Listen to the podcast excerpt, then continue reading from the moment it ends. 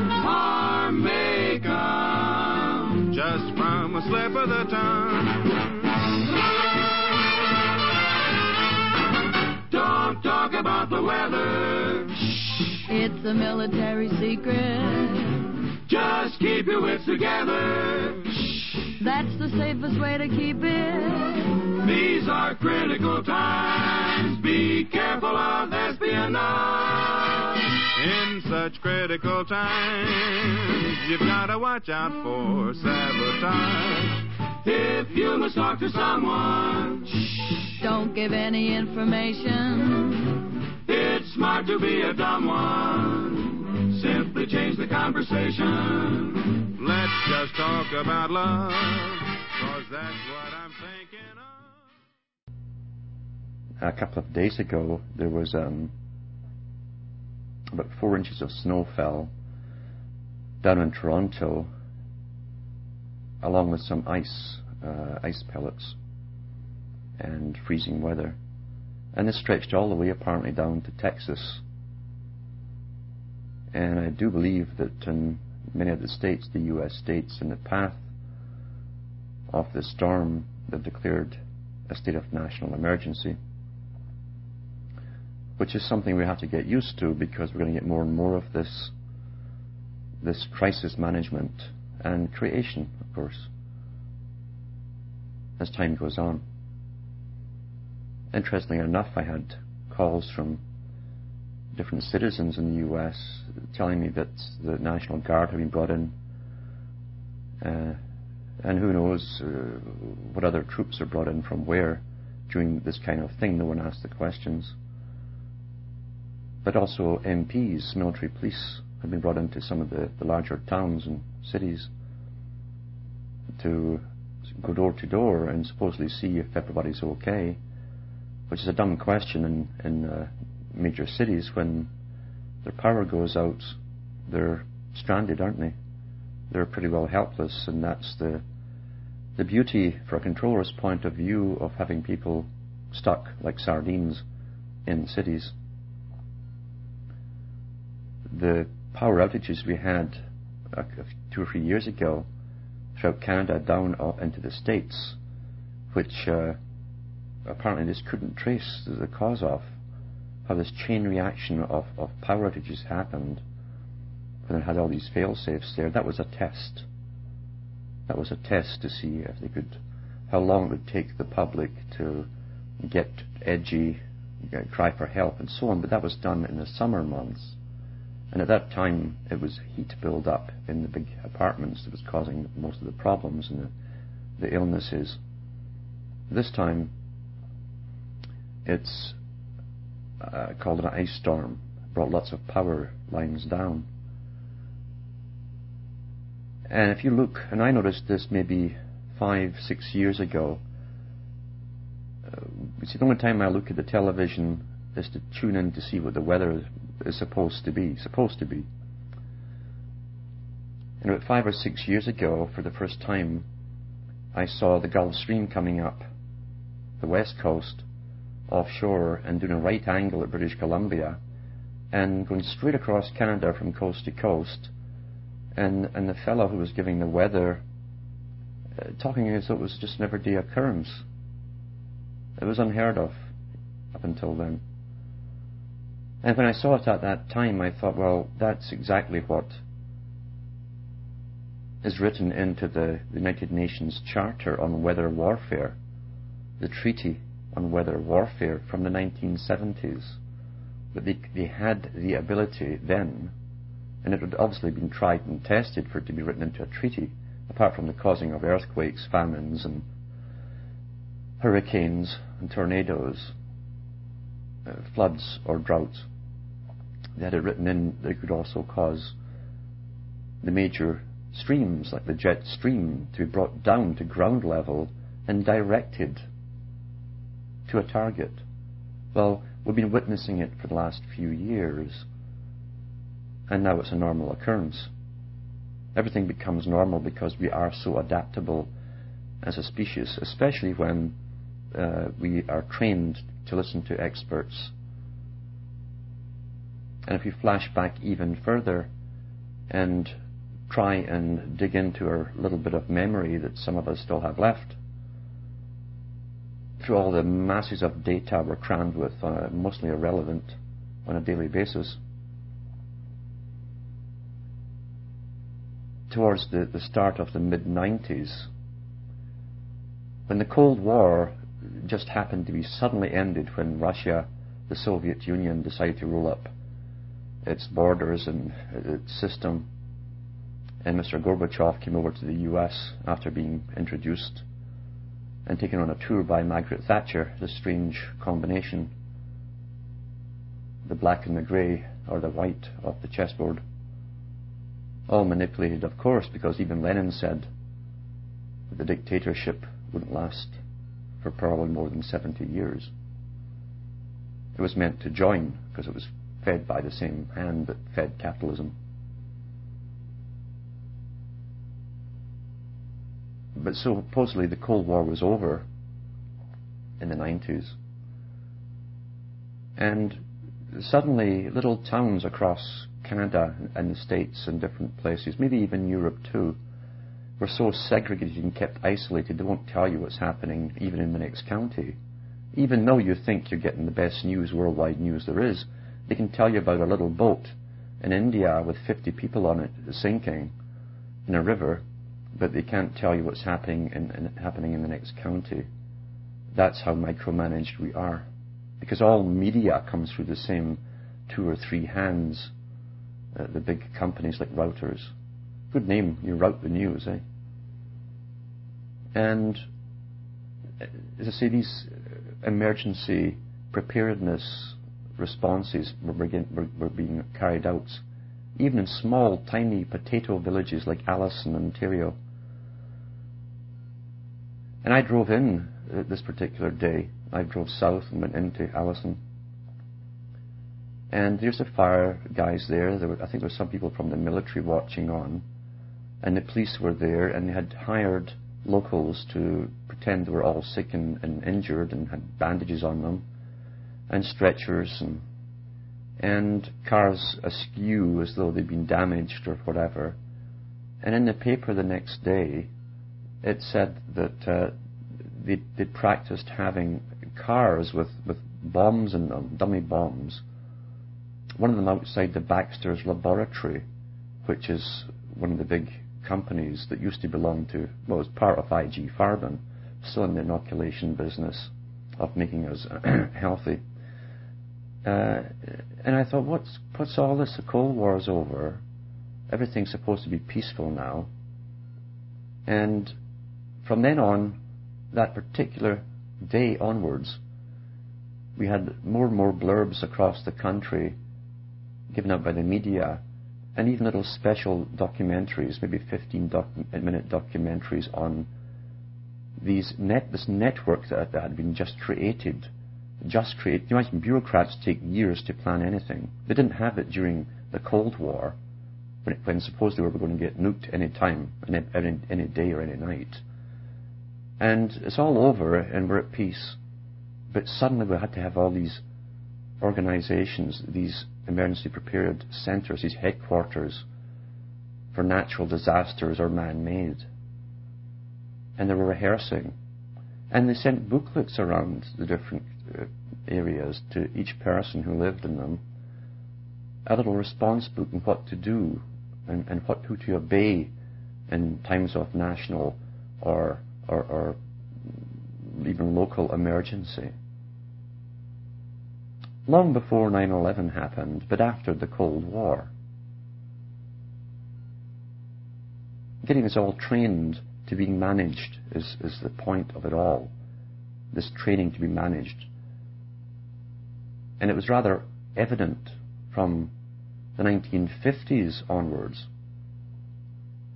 that weather modification was going to be the big stick to convince the, the people of the world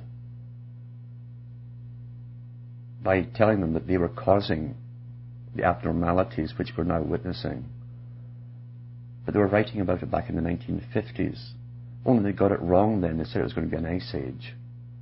And the same authors who wrote these books, these frontmen, on behalf of the bigwigs, then, a few years later, when they realized it was easier to superheat the atmosphere and cause various other phenomena, they said it was going to be global warming. Then the drumbeat started steadily for, for global warming. That in itself was fantastic enough. But it could only work because people have no idea at all and I have to say this, how ignorant they are of any facts, regardless of what kind of education they believe they've had, or what qualifications they walked out with. When I went to what we called primary school, I can remember they gave us books, you see, that which were passed down through generations because we had a, a public service type school in Britain. And these books might have been 20 years old. And one of them to, was to do with geography and, and the, the history of geography. And I, I can still remember it yet, page for page, going through the fact that the climate is always changing. We don't go around the sun in a, in a perfect circle. Not only that, the path we took last year is different from the one you take next year. And there have been many ice ages in previous time. Even at that time, scientific groups had, had drilled into the, the Arctic and Antarctic and come across layers upon layers of previous ice ages. And they could tell when it was when it when it had been warming, when it had been cooling, warming and cooling, and there was pollen, different stuff mixed in with it, different layers. What we're going through is a natural phenomena which at one time was taught to the people when you had a bit better education. And when you realize there's been, who knows, maybe, maybe thousands of ice ages in the past. Now, what happens after an ice age? It's called an ice age because you're in the ice age. Well, what happens then is you warm and you're no longer in the ice age. But you don't stop warming, you warm up to a particular level. And then you do have various things happening. Now, some of them are mini ice ages and mini warming ages. You don't have to go from one extreme to the other. In a natural system, that would be very rare unless you gave it a little boost with science, which is easy. It's, it's kindergarten stuff today. But yes, after an ice age, you warm. And that's why we've not been living in an ice age uh, for the last few thousand years. We had a mini warming age in the Middle Ages when for a couple of hundred years they didn't build fires in their homes even to cook. It was just too warm. And that's in Europe. And then went back to snow in the winter and, and so on. So the history, the records of what was at one time observed and recorded study have simply been tucked away and removed from the, the upgraded books. That's why school books are always upgraded all the time by maybe two, three companies at the most that run the world. They can keep tabs on what you're being told, and that way they can withdraw knowledge easily. And it doesn't dawn from one intake to the next that they're, they're getting taught less than the ones before.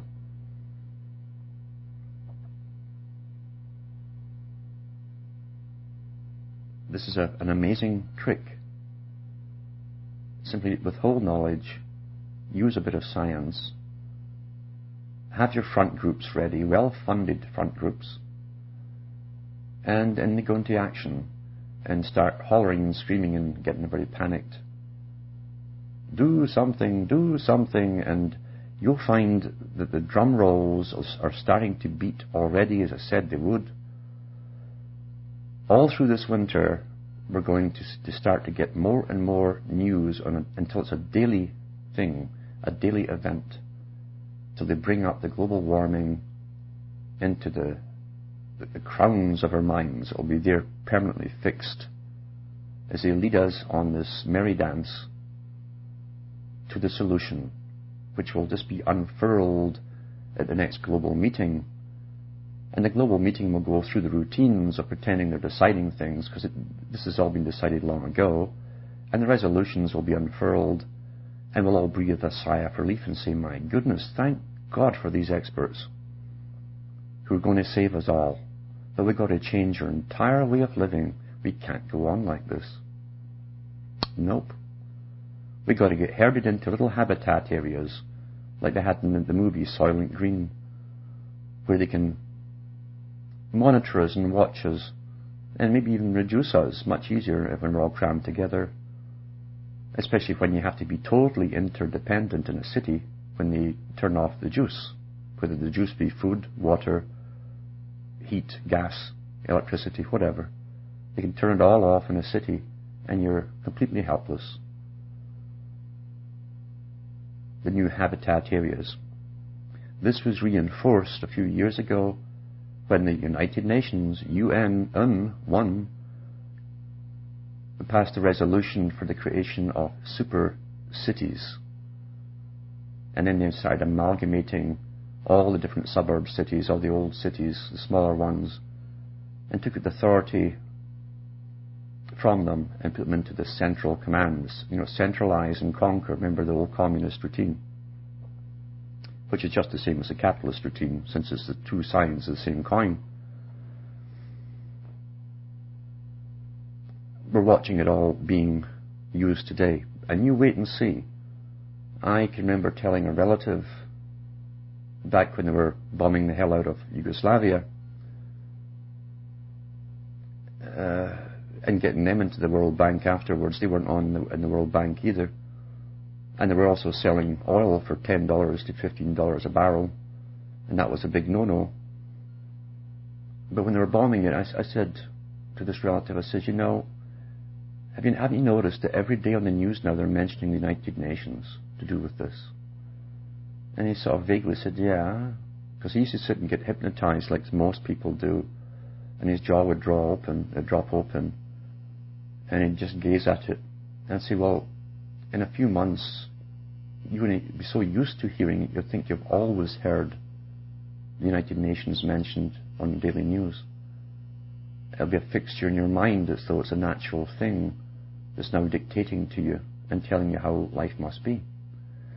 And that's the same technique we're seeing happening now when just amazingly, even local stations and television and radio are having Earthwatch experts come up to keep us informed of all this crisis.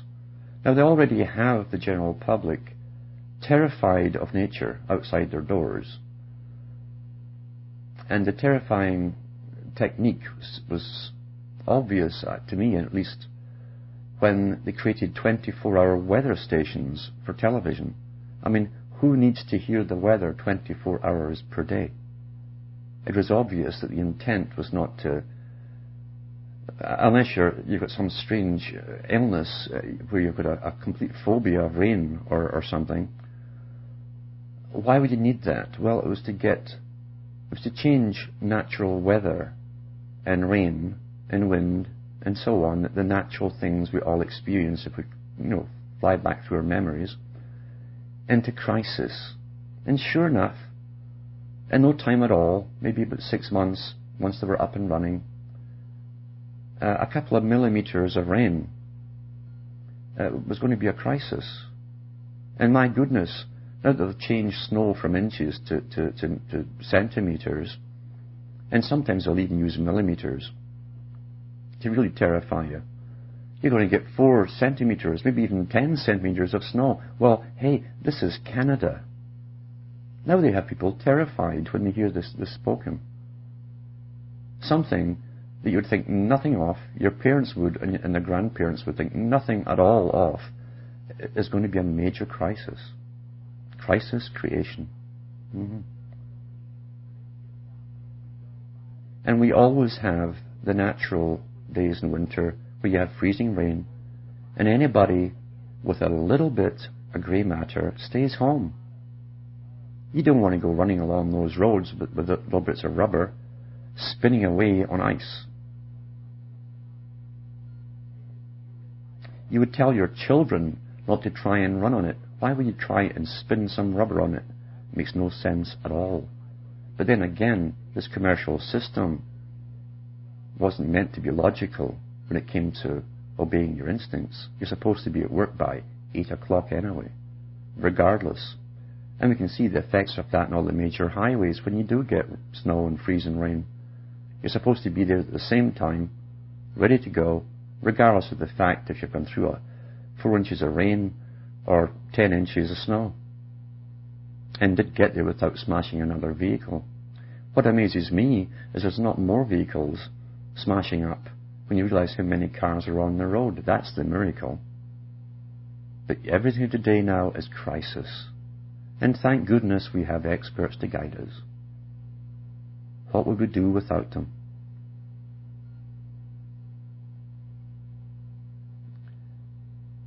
A few days before this latest storm came in,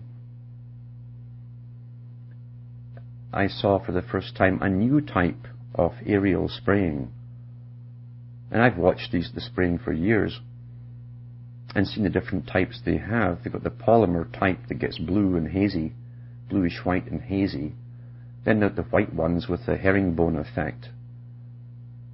And uh, this new one was black, literally black, like black sooty clouds, and they spread very quickly, going across the sky you see the plane and the spray. And when the sun was trying to shine through it, they, they stood out even more so, like black, sooty clouds. So I knew th- something was coming.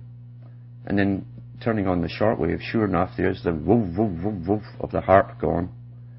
So the storm was coming. So if you want to know when there's a storm coming, get a shortwave radio and scan it, and, you, and you'll, eventually tell if it's going to be safe to go out the door.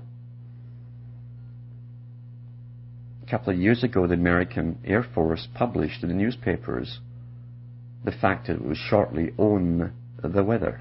Well, they do. They do own the weather, and have been manipulating it for years. Many, many years ago, John Dewey, who was sent to reorganize the school system and dumb everybody down, to a suitable, educable level. That's called equality. Uh, apart from many other suggestions he made regarding removing information from history so there'd be no, no conflict with future generations to do with the past and their histories. He also mentioned, he was the first one to mention something that's been taken up like a banner from, with many other people since, like President Reagan. But John Dewey was the first one to mention if we had a threat from outer space, from out there, the world would have to unite against a common threat.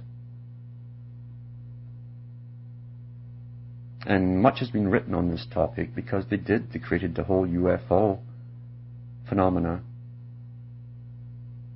H.G. Wells did his invasion stuff a long time ago, part of the same clique. But you see, it's easier to use that. Just take a little bit, look at it slightly differently than you've been, you've been thinking about it, and you will see that we're looking at a threat from out there. That's what it appears to be with the, with the weather, you see. And big bucks have gone into this, of yours, mind you, it's all tax money, to create the systems like HAARP. Now, they didn't build these, these massive monstrosities of technology just to take pictures of and, and admire. They built them to use.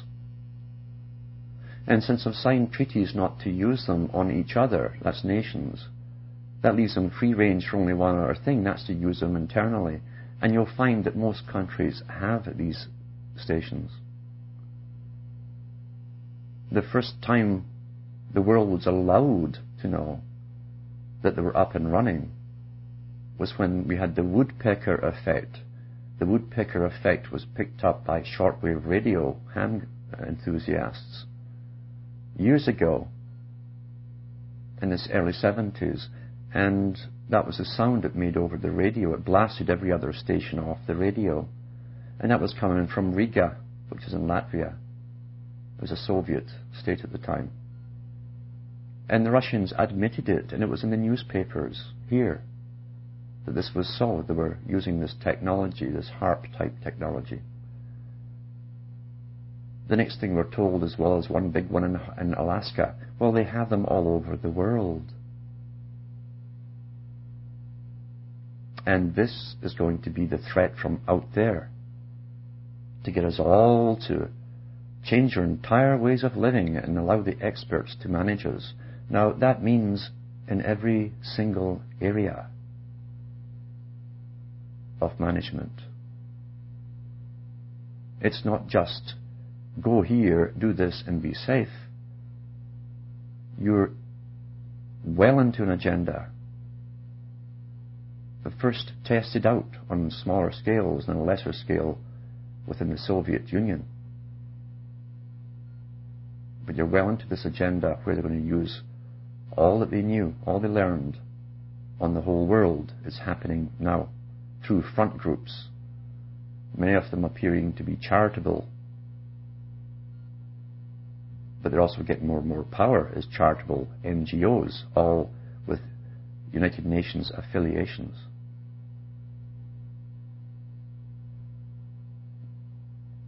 Coming down to what you even say. And it's so clever, this technique, it, it can never fail. It's so clever. They start off with a premise which everyone will agree with this was the thing to do with the rights of the child from the United Nations. Everyone thought, well, that's true, children should have rights. And sure, there are abused children. Absolutely. Actually, the whole world's been abused, they just don't know by whom. In fact, they run towards their, their abuser, thinking it's their savior. That's how clever this system is. Show me a functional family and then I'll ask you a question. How come?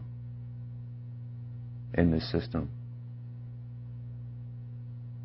So they come out with the same techniques, rights to the child, and then the parents find out once it's all signed and put into law that the parents don't have any rights over the child at all. Who'd have thought of that one, eh? Huh? That's how it always works. Hate speech comes out with, with very good reasons uh, initially why they want to bring laws in. But you know it's not going to end there, and that's not the intent either, and it's not to stop anyone criticizing any other group. It's not, that's nothing to do with it. That's only a, an outside form. eventually you won't be able to criticize anything, including the government. In fact, it'll be a crime. It'll be called anti-government, right from the Soviet Union, if you even question any policy. And you'll be classified as being mentally ill for doing so. And they had a whole bunch of psychiatric definitions in the Soviet Union for those who questioned the system. That's now being introduced here. But first it was brought in under hate. You hate the government. Technically, that would mean that the opposition parties in every so-called democracy are haters if they criticize their opposition. How come they don't lock them up? Huh? But no, it only applies to the people, you see. This is a very, very nefarious, deep, clever system you're living in. what's been presented on the media is the lowest level, lowest level of understanding, and most of that is fake. They give you the topics to argue about, to worry about, to, to think about. They, they call it raising social consciousness. That's the term they use when they want you to get you to change your ways of thinking and doing. Motivational behavior alteration, conditioned responses, Pavlovian techniques, until Joe Public babbles all the terms that he hears coming from the media. He babbles them like a tape recorder without thinking, because he's never given anything really any conscious thought. They just start babbling them. They repeat their downloads to each other.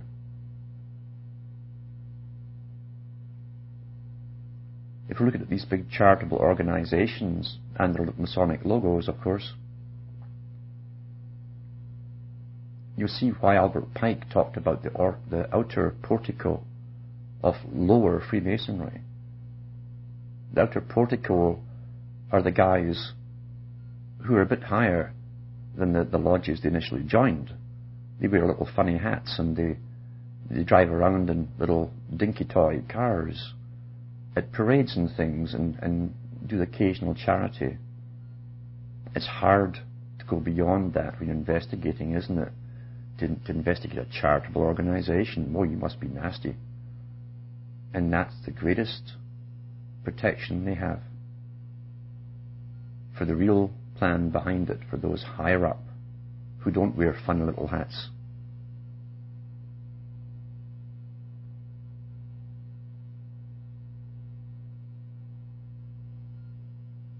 And ask those men with funny little hats how many freebies they've taken that you don't get access to.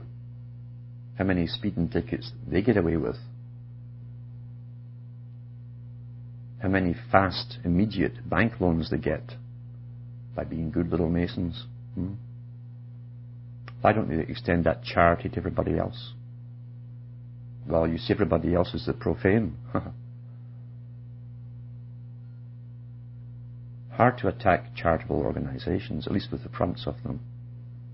And yet this idea of charity and the front of charitable organizations is very, very old, this technique. The old man in the mountain that came up with the whole idea of the Ishmaelis, the assassins, recruited thousands of orphans. He would take them in and bring up these mountain home, and they'd be fed and all the rest of it, and they would initially have charities. And everybody thought how wonderful this fellow is. And he taught these young guys as they grew up, and they used hashish rather liberally. I don't think the CIA was around then to give it to them, but maybe, who knows? And the young guys would grow up into men thinking this was the nearest thing to heaven, and they were told that it was the nearest thing to heaven. And they were given things and, that the lifestyle that the ordinary person was forbidden to live, and they were given women too. Growing up, that is. And then they were well educated, sent off to be advisors to different heads of state. And they could be sleepers for years, then when they were told to kill whomever, they simply drew out their dagger and did it. Instant obedience. Because they were taught if they were killed themselves, they'd go straight to heaven. And heaven to them was something that they thought they'd grown up in, or the nearest thing to it. All under the guise initially, initially of a charity.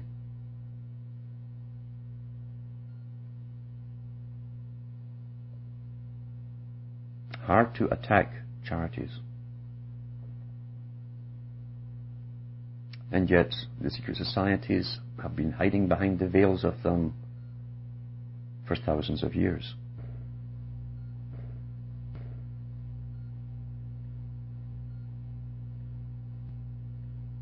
Those who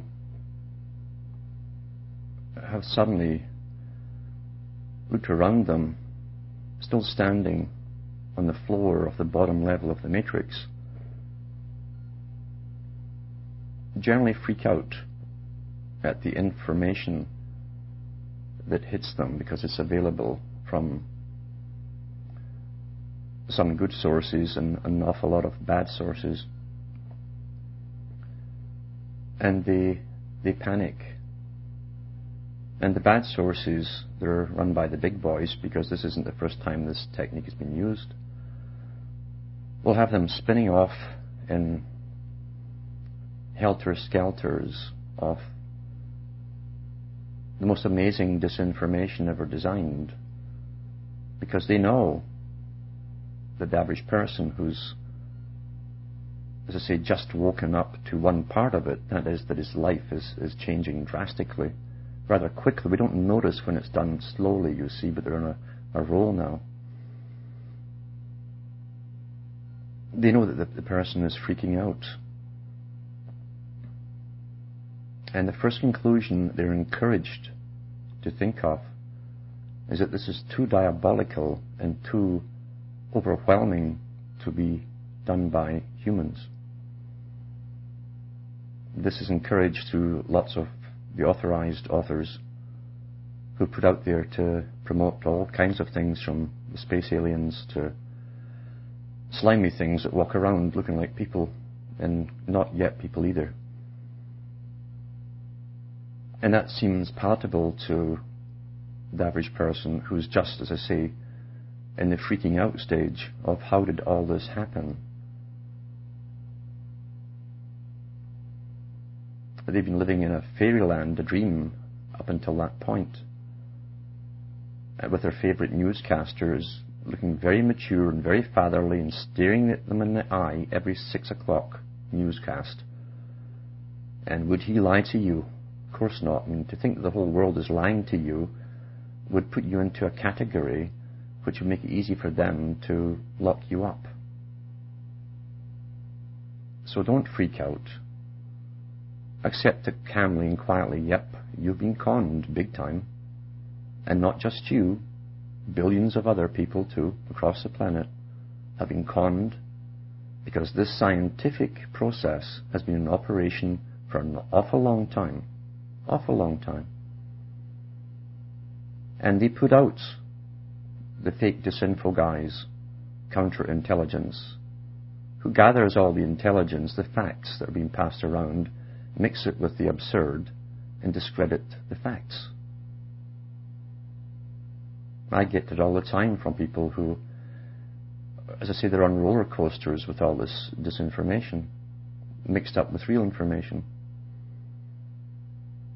And that's what they always say. Well, humans could never have dreamt this up. It's, it's just too big.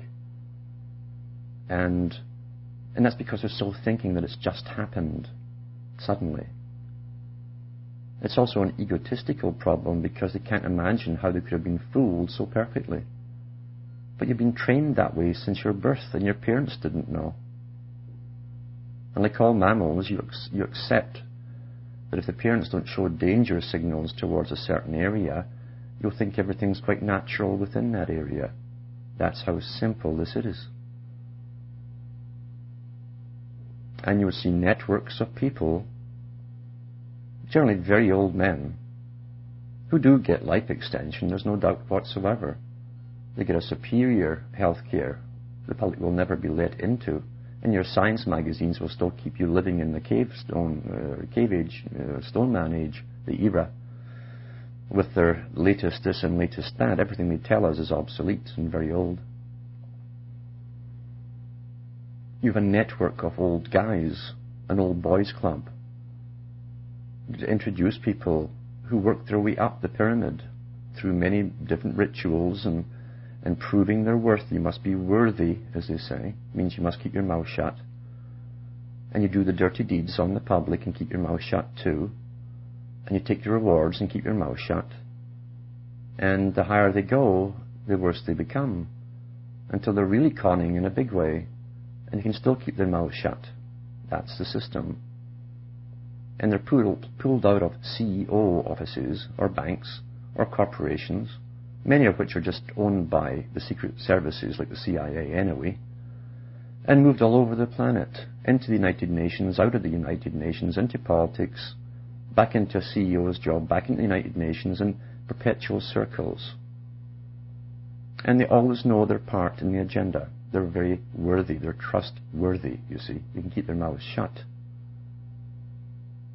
Recently I was looking at an old documentary with Saddam Hussein greeting a young Donald Rumsfeld back in 1974. And here's this geezer still on the go today in the same occupation, lifers, absolute lifers, to do with the military side of government. And they're still as active as ever. I mean, where's his senility? Where's his old age disease, etc.? Why is he still so fervent that he can't, he just can't put his feet up with all his millions and just retire and go fishing? Well, they don't, if you notice. They can't stop. Because it's a religion. That's where you see that kind of fervor. fervor. It's within a religion. That's the only place you'll see it. They are fanatical. in the late 80s, Maurice Strong was pulled out of the United Nations. Now, this man was picked up as a young guy by Rockefeller and groomed to be a frontman, which he has been very loyal to, in fact, all these years. And wherever he's gone, he's made major changes in, in the world system. Little Mark Strong. He's a strong man, you might say. And he was pulled out of the United Nations to come to all places to Ontario, Canada, by Bob Rae, the, the, the premier at that time of, of Ontario, who's got a fascinating story that was printed in the Toronto Sun. And he pulled Maurice Strong and, and gave him a job as the, the head of Ontario Hydro. And I said, big things are going to happen here because you don't pull this kind of character, the big gun, to swat a mosquito. So something big was going to happen. And he'd no sooner got to Ontario than he starts organizing and reorganization to, to privatize the whole Ontario power system, all the grids, all the companies and so on, from public ownership to private ownership. That was what he was brought in to do multi-billion dollar task. Then it was found out he was still working for the United Nations. So he kept the job under the tenure of one dollar a day from Ontario Hydro just to keep the job till he was finished.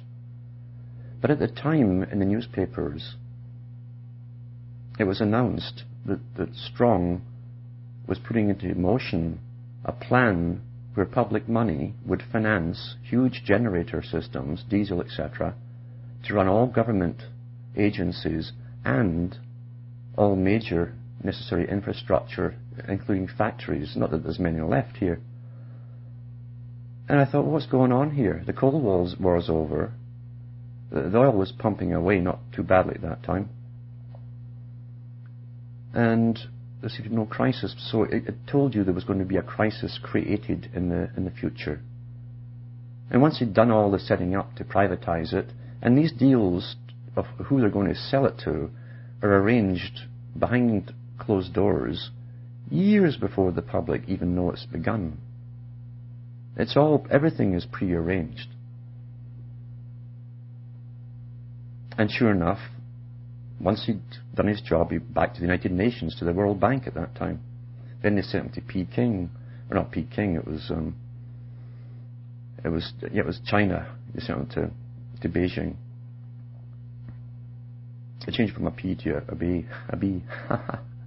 anyway, and then of course he had the job to really get the, the ball going for Chinese commerce for the rest of the world, and working at a UN building in China.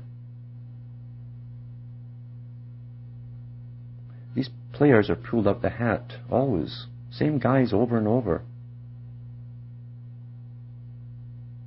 From the time of the Vietnam War to every war since, they're on the move all over the planet. And they all know each other very, very well because they all obey the same boss. And here they are bringing us into the global system. It's already here, we know that where you're going to have a completely monitored society who can't open their mouth in case they're going to be fined, charged, or thrown in jail for uttering something which is incorrect.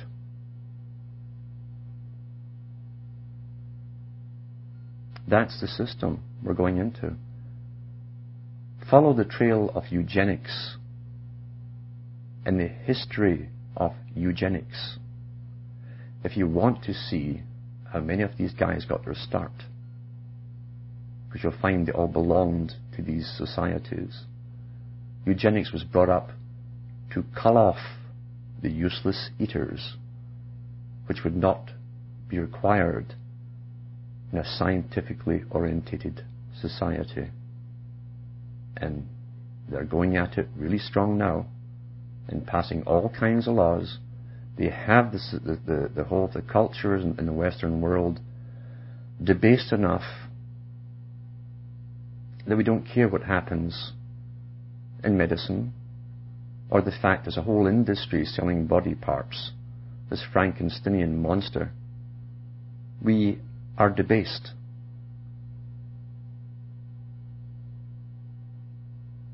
The same elite who are guiding us will mock so-called primitive societies that go through all kinds of mourning ceremonies for the dead.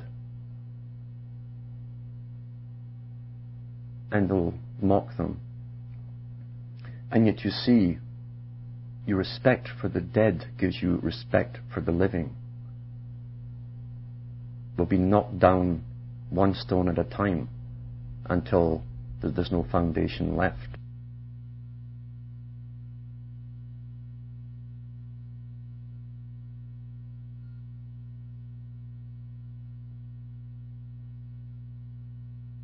Maurice Strong's benefactor, the Rockefeller family, were the ones in the US who backed the whole eugenics program way back to the 1920s. Eugenics means good stock. And the term was first used by Charles Galton, Darwin, Darwin's descendant. It was all based on the pseudoscience of evolution, which ran in the family lineage of the Darwin family, since Charles Darwin's father and grandfather both wrote books on the same thing that he eventually wrote on. didn't take off too well until they really publicized it and put it under Charles's name. And this whole idea that races and inferior types die off, and they must do, is part of the inner high Masonic tradition. It's basic Hinduism, actually. And many thousands of people were sterilized forcibly across the Western world, and they had branches in every country. And they were teaching that the inferior types must be killed off. The US in its own eugenic society, used to put out magazines every month and have photographs of the best families with their frontal views of their skulls and side views and all this kind of stuff to show you how superior they were.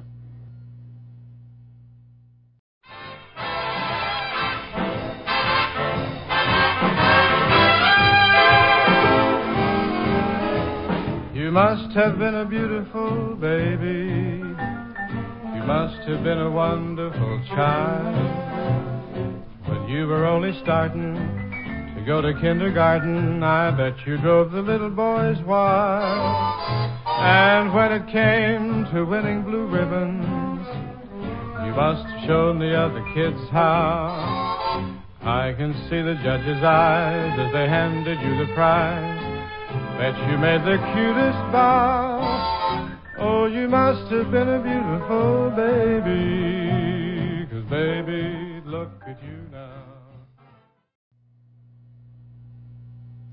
This is how silly people are uh, when you give them a bit of flattery and you, you, you pump up their ego.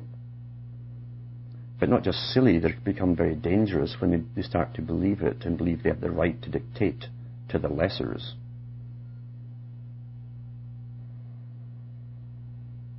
Herbert Spencer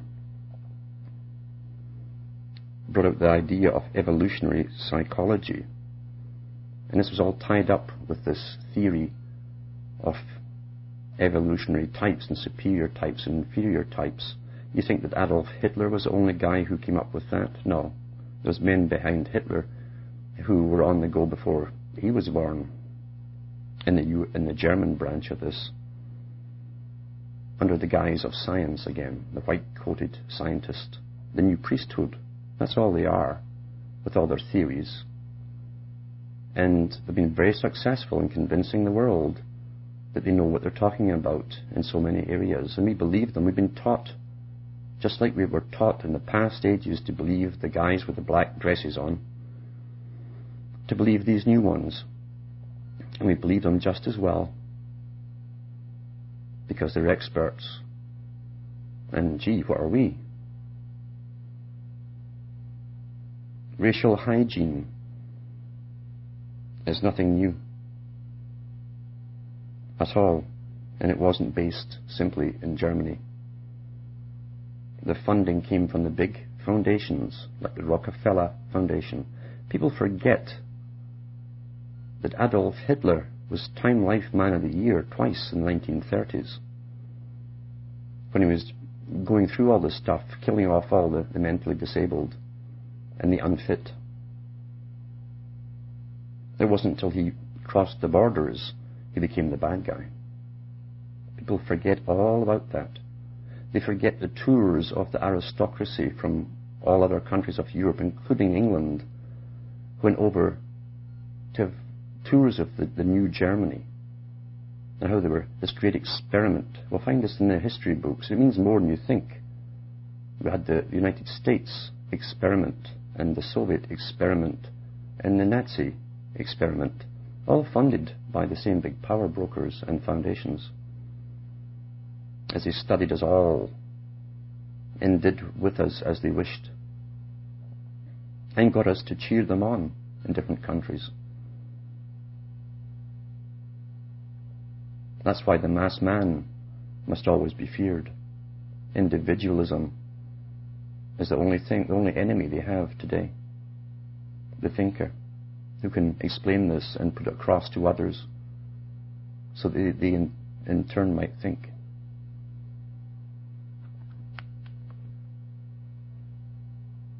Monsters and psychopaths are recruited and given their own special education which enables them to do what they do and feel good about it.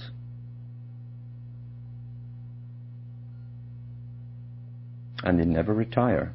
They're globe trotting all over the place from one position to the other in this massive network, and they all know each other, and they don't have to ask aliens what the next step is. They don't need LSD or any Peruvian drug to make them turn into reptiles and do a little dance or any of that. They are, though, very inbred. And like Plato said, you can create humans by interbreeding, just like animals, for specific traits. You go back into the, the Darwinian family, you'll find that was happening with Charles and right back to his grandfather and before, where they only inbred with one other family called the Wedgwood family of Wedgwood pottery, all belonging to this, this higher Masonic eugenics society.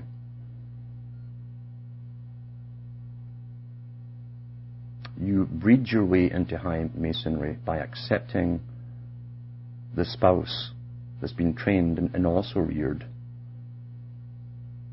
and marrying them and doing what you're told. Then that offspring gets to a higher level. It is a breeding program. And the little guys at the bottom don't know that. And most of them never will. They don't, they don't know much at all, in fact.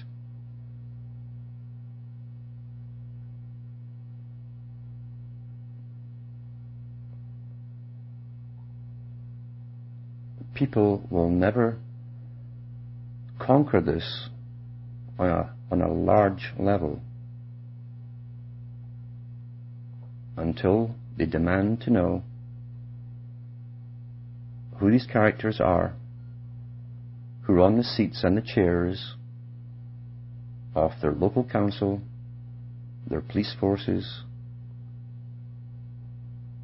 their school councils, their local government levels, who fill the bureaucracies and the head positions from local to, to federal. They'll never get further until they demand the answers because you will be completely, utterly shocked.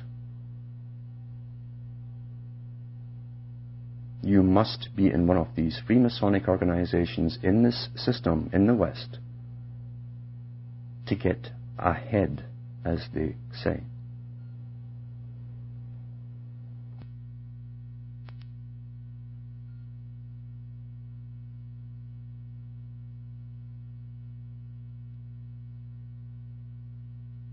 The Wizard of Oz is very active.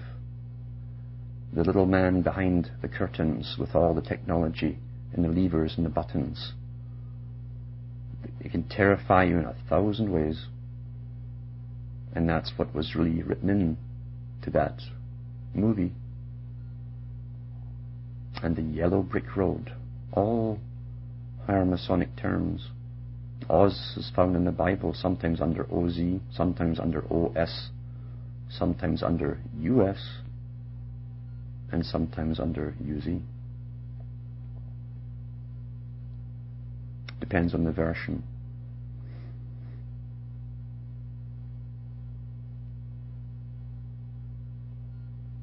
We live in a very complex system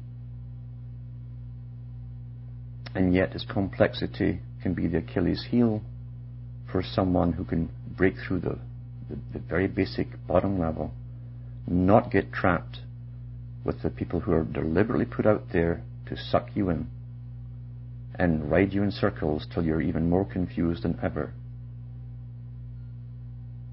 And they'll use all the material put out by the small guys who never had the financing to get the big booksellers on their on their side. Someone called me just the other day and mentioned a particular one, and he says, "Do you know you put in there that about the troglodytes and and and, and trog and, and trog backwards is gort, and gort is the the robot in the day the Earth stood still." And I, you see, I, I talked about all that stuff back in the 90s and it's all taped, and I've given it lots of them. And these characters or, or their teams just gather it up, put it in their books, spin it into whatever, and they get the publicity and unfortunately mislead people. And what I didn't mention to this fellow also is that there was a group called the Troggs. See what song they sung. Add that to your next book.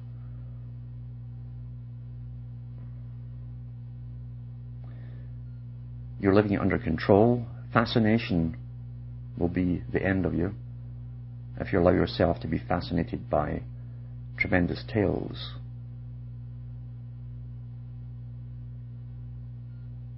Just as religion has been used for thousands of years and very effectively. In the Middle Ages, they had people terrified of, at one time of even living in the forest they'd been born in because there was demons everywhere and shadows suddenly became demons and oh my goodness, everything became demonic. And the only safe place was the church. And that's where you brought your, your valuables and, and gave it to them. And got blessed and protected by little stories and little spells they would put out there for you of protection. Well, I'm running out of time right now. Keep warm, keep safe, stock up on basic stuff that you need to live in case they, they give you an emergency. Just the basic stuff. Keep warm, that's important. And have some food, and some jugs for water, and some candles, and you'll be fine. All the best from me tonight, and Hamish the dog, and me, your God go with you.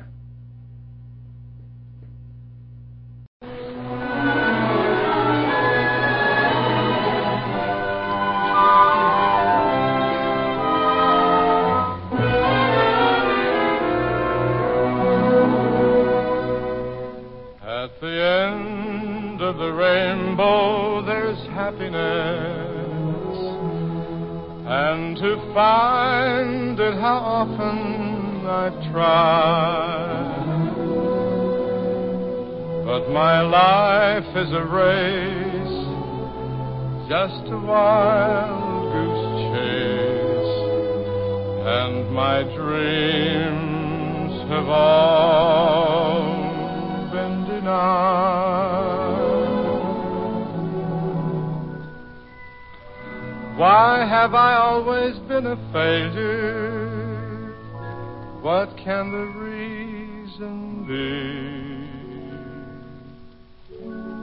I wonder if the world's to blame.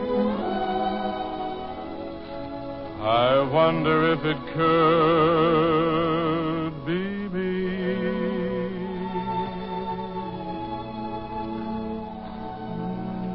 I'm always chasing rainbows,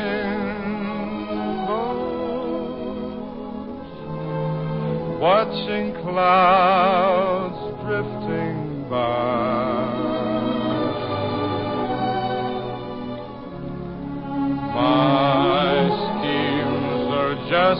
just like all of my dreams,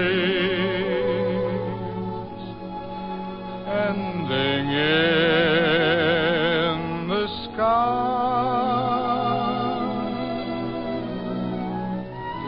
Some fellas look and find the sunshine.